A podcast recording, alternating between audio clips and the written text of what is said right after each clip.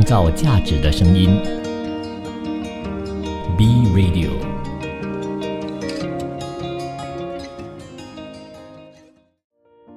要了解女人的心思，才能打开她的心房，走入女人内心的秘密花园，解读七二四号女人心档案。欢迎收听 B Radio，创造价值的声音。这里是七二四号女人心档案，我是你们的主持人 Janice。在疫情中的大家，你们好吗？的确，疫情让我们的心情受到极大的改变，所以我希望你们大家一周七天，每天二十四小时都在关心着自己的心理健康。因此，我们就有了七二四号女人新答案的诞生。随着时代的发展，女性在社会上的地位不只是单一的存在了。你们同意吗？比如说，一个成年的女人。她可能就担起了一个妻子、母亲、媳妇儿、女儿、姐姐、妹妹，或者是一个公司的职员等等。在这个时代，这是再也普通不过的一个现象了。那你就会说：“哎呀，女人嘛，就活得通透一点，别那么纠结，那不就行了吗？”说的容易呢，做起来呢？其实，在职场上，我们斗的不仅仅是技能。比如说，一个医生，他需要一个专业的技能，还有专业的知识。万一有一个不小心，那他就可能让病人处于在一个非常危险的一个状态。还有，我们必须要有与人打交道的能力。比如说，一个上司对您极其的不满，也不知道为什么，可能甚至你碰一个杯子，他都会觉得你实在是办事能力不强。还有一个处理业务的能力，也就是比如说我们的销售员，他在每一个月都有一个基础的达标的业务。如果说你没有办法达到这些业绩，很可能就是把你的职业放在一个非常危险的一个处境。最后，我们还有一个很重要的能力，就是维持你自己容貌的能力。在现在这个时代，维持容貌这个能力是在职场上是一个非常非常大的优势。尤其是现在互联网这么发达的年代，就好像是谁比较年轻貌美，谁就多了一把金钥匙。在家中呢，我们女人就得和自己的另一半、公公婆婆、爸爸妈妈，甚至还有和小孩斗智斗勇。我们努力的去成为一个好妻子、好媳妇、好妈妈、好女儿等等。哎呀，在这里我不得不说。做女人真的好难呐！其实我觉得现在每一个女人都挺焦虑的。我们今天就先说对于身份这种焦虑感。比如说，我们去参加一个同学会的时候，我们总是会觉得比较紧绷，我们就会把自己最好的那一面拿出来，因为我们怕比不上别人呐。那再比如，我们到了一定的年龄，我们还没有生子。还没有赚到更多的钱，还有看到身边都买了奔驰、宝马，啊，我们就会觉得非常的气馁，我们就会觉得说，怎么自己那么废材，怎么比不上别人，总是太在意别人对自己的看法和这种评价。除此之外呢，我们也非常容易的从别人的话语和表情当中找出别人不喜欢我们的理由。觉得说，哎，这个人总觉得就是对我有那么一点的不开心，就不舒服，或者是说呢，你看他是不是又在说我了？那为什么我们会有这样的焦虑呢？我觉得很可能是我们太习惯现在这种对成功的固化的这种模式，我们觉得我们一定是要有钱、有权利，我们才可以获得社会上的认可。才可以获得大家的赞美，我们才可以得到我们想要的那种尊重。其实这些是无可厚非，是有一定的重要性。可是我告诉你们，其实真正能够让你自己平息自己心里面的那种焦虑感，只有对自己的价值的肯定和尊重，才是真正的找到心里面的那个平安。比如说，一个妈妈，当她面对孩子时，她的身份就是一位妈妈。这个身份最重要的价值是给孩子提供最最丰富的安全感，还有爱的能力。现在因为疫情，很多妈妈都是在家工作，对不对？这个时候难免就会有孩子会来打扰我们，而正在工作的妈妈就是处在一个职场人的身份。当我们遇到一些干扰因素，我们这里就是说孩子成为一个干扰因素。那身为职场人的我们呢，就会本能的说：“哎哎哎，走开，别烦我，走开，走开，走开。”这个其实不是工作的错，也不是你这个人本身性格的错，更不是你孩子的错，而是你在当下无法突然转换身份而引发的这种本能反应。可是啊，说了这句话以后，你就会突然发现自己不应该那么说，然后。妈妈这个角色就进到你的心中了，这个角色就会让你对刚刚那句话懊恼不已，觉得这样对孩子的伤害非常深。那其实长久以来，真的的确会让孩子带来伤害。他们会认为你更加爱工作而不爱他们，然后就一系列的作，就是各种各样的捣蛋顽皮呀，为了就是引起你的注意，然后你就会更生气了。就说一句：“你怎么那么不懂事？”接着孩子就会大哭大闹，日复一日，没完没了。那你自己的脾气就更大了，孩子的问题也就更多了。那这样下去的话，能让人不焦虑吗？答案是肯定的。那你肯定会说，遇到这个情况应该怎么办呢？因为孩子的情况，如果现在不解决，之后一年、两年、三年，他所造成的焦虑更加的让我们焦虑了。那我们稍后回来，待会再一起探讨，遇到这个情况，我们应该怎么办？创造价值的声音，B Radio。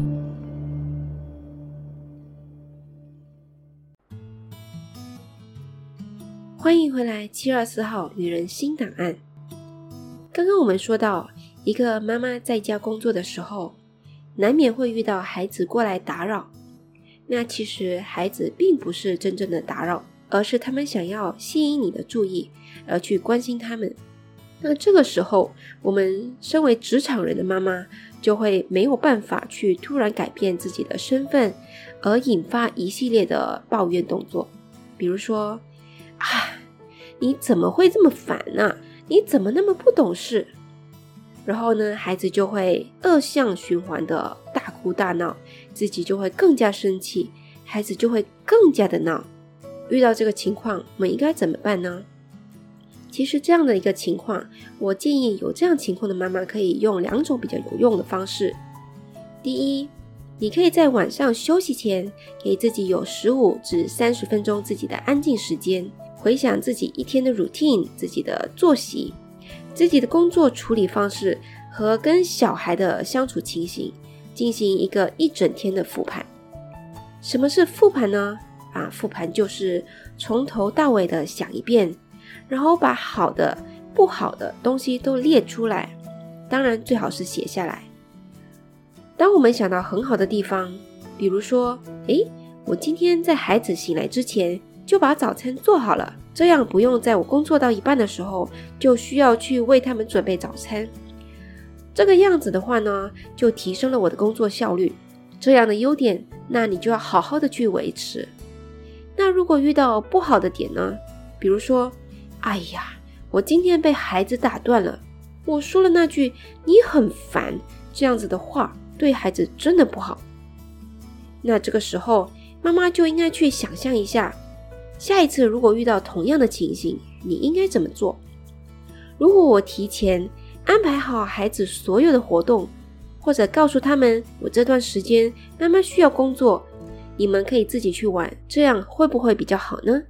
又或者妈妈们可以在孩子过来的时候，拿出自己先预备好的小活动或者健康小零食，让他们转移注意力，这样妈妈们就可以继续的工作了。如此如此这样的复盘，一天一天积累下来，我相信这个真的能够帮助到各位妈妈越来越进步，保留自己做得好的，改进自己做不好的地方。这样的话，自己就离幸福真的不远了。第二就是好好规划时间和人。如果说你的工作时间可以比较自由的调整，你就可以把照顾孩子的时间放在白天。下午或傍晚以后，你的另一半或者家里的人都在了，就开始自己的工作。当然，不是所有的工作都是自由时间的。那这个时候应该怎么办呢？这个时候就要好好规划如何利用人了。当然，这里不是教你真的把别人当工具人使用。比如说，你是和公公婆婆或者是和爸爸妈妈住在一起的。可以在你工作的时间让他们帮忙看顾孩子，当然少不了你在平时成为他们之间的桥梁。举个例子，好像奶奶或者外婆在和孙子唱歌时，你就成为那个气氛组。哇，宝宝非常喜欢听奶奶唱的歌呢。或者是说，刚刚他跟我在一起的时候就一直闹脾气，可是，一听到外婆唱歌就很开心了。这样如此的操作之下呢？谁不愿意跟小孩子在一起呢？嘘，千万别让你的婆婆或者妈妈听见这个小 tips。接着，我们看一看什么是我们现代的知识焦虑。知识是文明的动力，也是创造财富的泉源。这个信息爆炸的时代，为我们带来了海量和便捷的信息，也带来环境的瞬息万变。在一定的程度上，把人的心灵变得非常的拥挤，还有孤独。在这样的背景下，无论学习什么样的知识，都首先需要对自己有清楚的认可和认识，还有了解，对时代和社会有自主的观察，还有判断。这个是我们对学习知识的一个前提，同时也是学习知识的一个目标。如果大家没有一个这样的认知，恐怕我们自己所学的就会陷入在一个知识焦虑当中。比如说，你是一个公司的会计，勤勤恳恳的做事情，可是你听说这里考一个英语证书，或者考一个相关专业的证书，或者学一个 Python 编码，就可以升职加薪。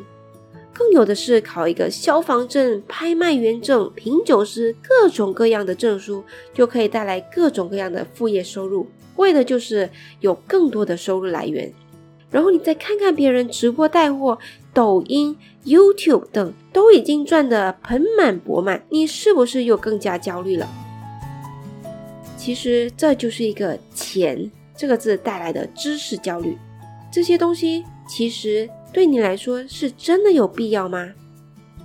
当你手上的工作已经把你压得喘不过气来，回到家还有长辈。还有小孩要服侍，根本没有多余的时间来到进修。如果你自己本身就是全职妈妈，认为自己与社会还有隔阂，知识脱节了，所造成的知识焦虑更是无人能理解的。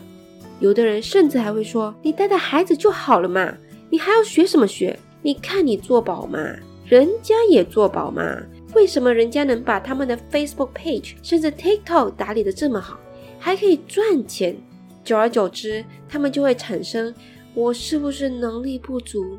自己本身并没有想象中那么厉害”这样等等的负面想法。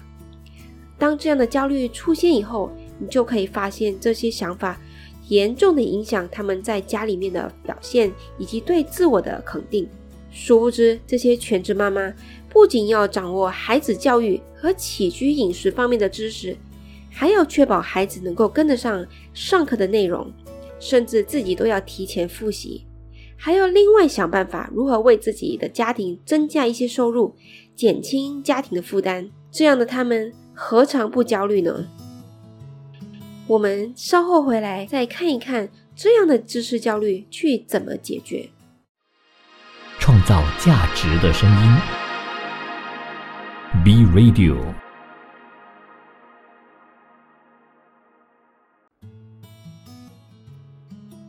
欢迎回来，七二四号女人心答案。刚刚我们说到，在家的全职妈妈不仅要掌握孩子的教育和起居饮食方面的知识，还有他们也要确保孩子能够跟得上现在的网上课程内容，甚至还要自己提前做复习。有的甚至还要想办法如何为家庭增加一份收入，来减轻家庭的负担。这样的知识焦虑怎么解决呢？其实，不管是在职场或者是在家里的宝妈们，就是要清楚自己的目标是什么，才不会的盲目去羡慕别人的知识。比如说，你自己本身想要获取知识的目的是什么？目的是非常非常重要的。这个目的是为了让你成为专业里更专业的人吗？还是你想要发掘发掘自己的兴趣爱好？还是你要成为网络经营者？还是成为孩子的指明灯？当你的目标确认以后，你就不太会产生这样的知识焦虑和自我怀疑，也可以更加自信的去面对所有的困难。知人者智，知己者明。世界变化越快，越是要做一个明白人，这样我们才可以少一些焦虑，也少一些被不相关的知识领域忽悠的可能。那接下来我就想大家去了解一下什么是现在的容貌焦虑，这个是大家非常关心的一个课题。大家都知道华莎是谁吧？就是唱那个玛利亚的玛利亚，玛利亚，不是不是不是那个菲欧玛利亚，就是韩国的那首名曲玛利亚，玛利亚，玛利亚，玛利亚。我唱的不好，大家笑一笑就好了。那这个韩国明星，他回忆起他在上中学的时候，他的样子不太算漂亮，但是那时候他去面试的时候，他的老师说：“嘿，你真的很有个性，唱歌也唱得非常好，但是你又胖又不漂亮，那怎么办呢？”那其实这个是他人生一个非常重要的转折点。那时候他就哭着跑回家。呃，为什么？为什么老师这么说我？哭完以后，他就下定决心：如果我不符合这个时代美的标准，那我就成为另一种标准。哇哦！你听听看，这就是女王的霸气啊！对啊，谁说美就只有一种呢？你可能会说啊，Janice，这种鸡汤我听得多了，都听得腻了。我说。腻当然腻啊，因为你消化不良啊。就是这些话，你不是听过就算了，而是要好好沉淀下来，去吸收这些话里面的精华。其实我告诉你们，人口中真正美，就是指你的状态。你的状态调整好了，你自己就会发现你真的很美了。不信你试试看。不是说你大眼睛、高挺的鼻子、小巧的嘴巴就是漂亮了。难道你没有听说过有欧美风、日韩风，甚至在时尚界所传的高级脸吗？你觉得自己的脸是我们所谓的橡皮泥 Play Doh 是不是？随便捏一捏就好了。当你觉得这一切都失去控制的时候，那是因为你没有停下来时间。你觉得自己其貌不扬的时候，那是因为你没有欣赏那你独特的美。所以我说，一个女人无论多忙，都要有静下来的时间、复盘的时间、整理思绪的时间，还有探索自己美的时间。这三段时间是非常非常重要的，要不然你就会像是一直转、一直转的齿轮，永远停不下来。有一天将会砰一声，里面的螺丝突然弹出来坏掉了，那时候你的世界也就崩塌掉了。既然大家来到七月四号女人新档案，那我们就和大家谈谈焦虑症吧。焦虑症是一种常见的心理疾病，它就是和单纯的焦虑的情绪是不同的。焦虑症导致的不只是暂时性的害怕或者是紧张，或者是暂时性的心跳加速、手抖等等等等的生理反应。那在焦虑症的患者身上，我们可以看到什么呢？焦虑的情绪可能不会淡去，甚至会恶化。那我们比较常见的种类包括广泛性焦虑、特异性恐惧症、社交焦虑症、分离焦虑症、广场恐惧症等等。对焦虑症的个案而言，他们面对的不只是他们的心理受到影响，身体也可能产生不舒服的反应。甚至有的症状会影响到他们日常的生活，当然包括他们的工作表现。学生呢，就是包括他们的学校成绩会受影响，还有就是他们的人际关系也会受到非常大的影响。而且这样的情况是会持续不断的发生，而且反复反复很长一段时间。那在孕期期间，焦虑症比较多的人，他们出现产后抑郁症的几率也比较高。那产后抑郁这个话题，我在之后的几集也会提到。在旁人看来，有焦虑症的人，他们的情感以及感受和实际的紧张还有危险程度是非常脱节的。旁边的人可能都会觉得，啊，有这么严重吗？我看起来还普通吧，还好吧？你怎么会这么夸张？也是太夸张了吧？但是对他们来说，这样的一个心情是没有错的，他们这些感受都是真实的，而且真的有这么严重。那焦虑症的治疗方案其实就是包括心理治疗还有药物治疗。稍后回来我们会看我们精神诊断手册 DSM 四所描述的这个焦虑症的一个真正定义。我们继续守着 B Radio。创造价值的声音，Be Radio。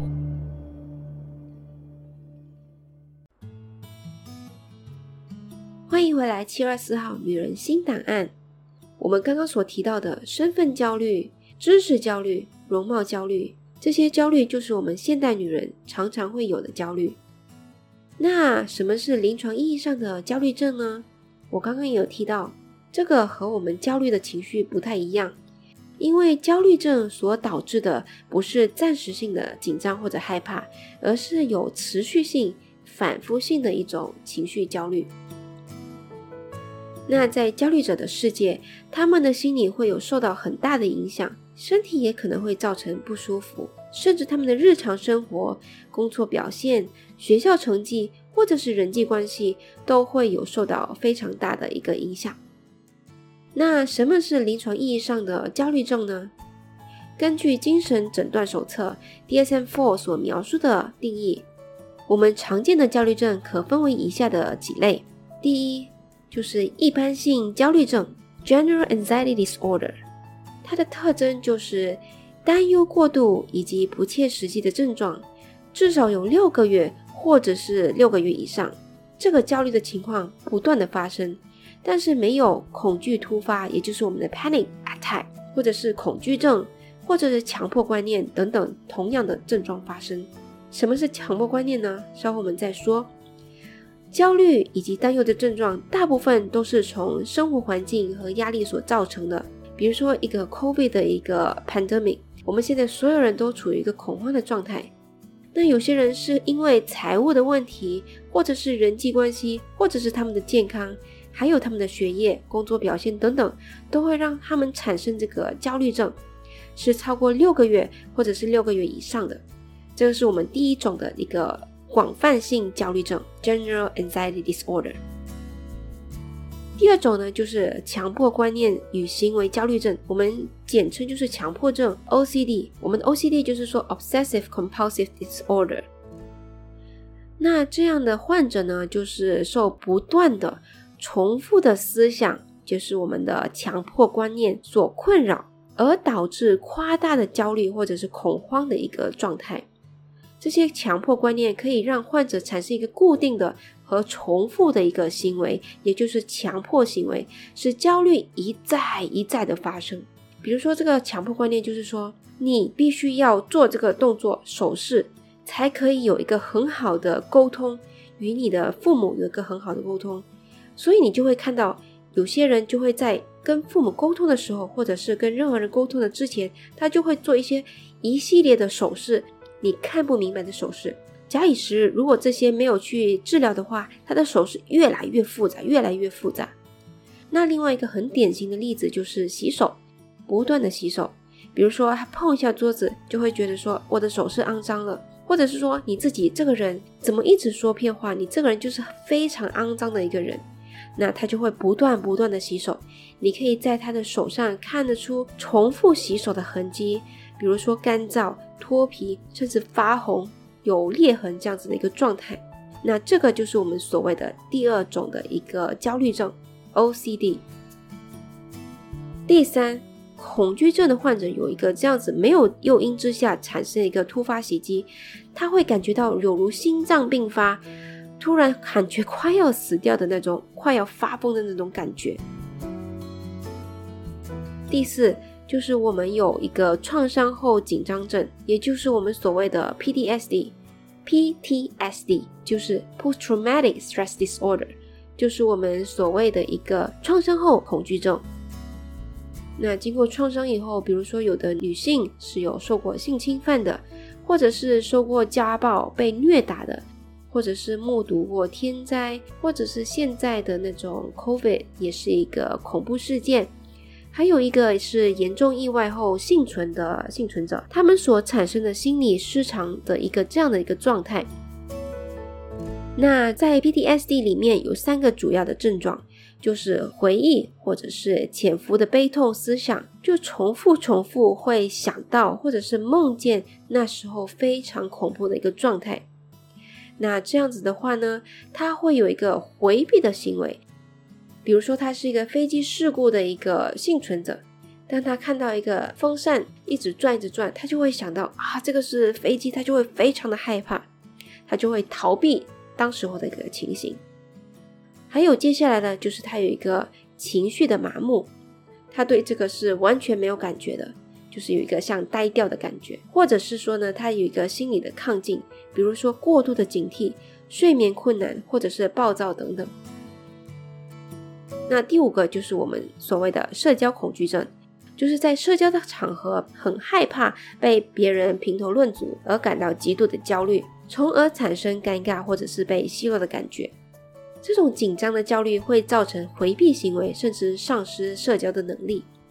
那第六就是我们有一个特殊恐惧症，那对于特殊的事情或者是特殊的场合，会有特别恐惧的反应。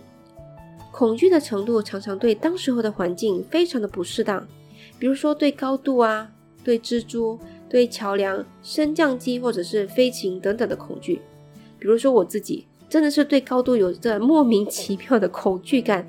我记得我在五岁或者是六岁的时候，和爸爸妈妈去云顶去玩那个呃，就小孩子很喜欢玩的那个骑马，大家一起升到一个一定的高度，然后掉下来，有点像跳楼机，可是那个是儿童版的。那我那时候的我就是非常的害怕，把那个杆子抓得紧紧的，啊，觉得非常的恐慌。说完了这些，我们从美热级正常的焦虑，我们可以辨别出焦虑症各种各样的种类。如果你自己发现到自己的焦虑症相关的病症是越来越严重的，比如说有一个很重要的就是恐惧突发，就是我们所谓的 panic attack。时间越长的话呢，也就是维持了好几个月都不消失，或者你的恐惧症影响了你的生活还有日常活动，请不要延迟，立刻就去看医生。好了，我们今天就说到这里。大家对身份焦虑、知识焦虑和容貌焦虑有怎么样的看法呢？欢迎大家在我的专业留言，希望和大家有一个真实的交流。我们下次再见。创造价值的声音，B Radio。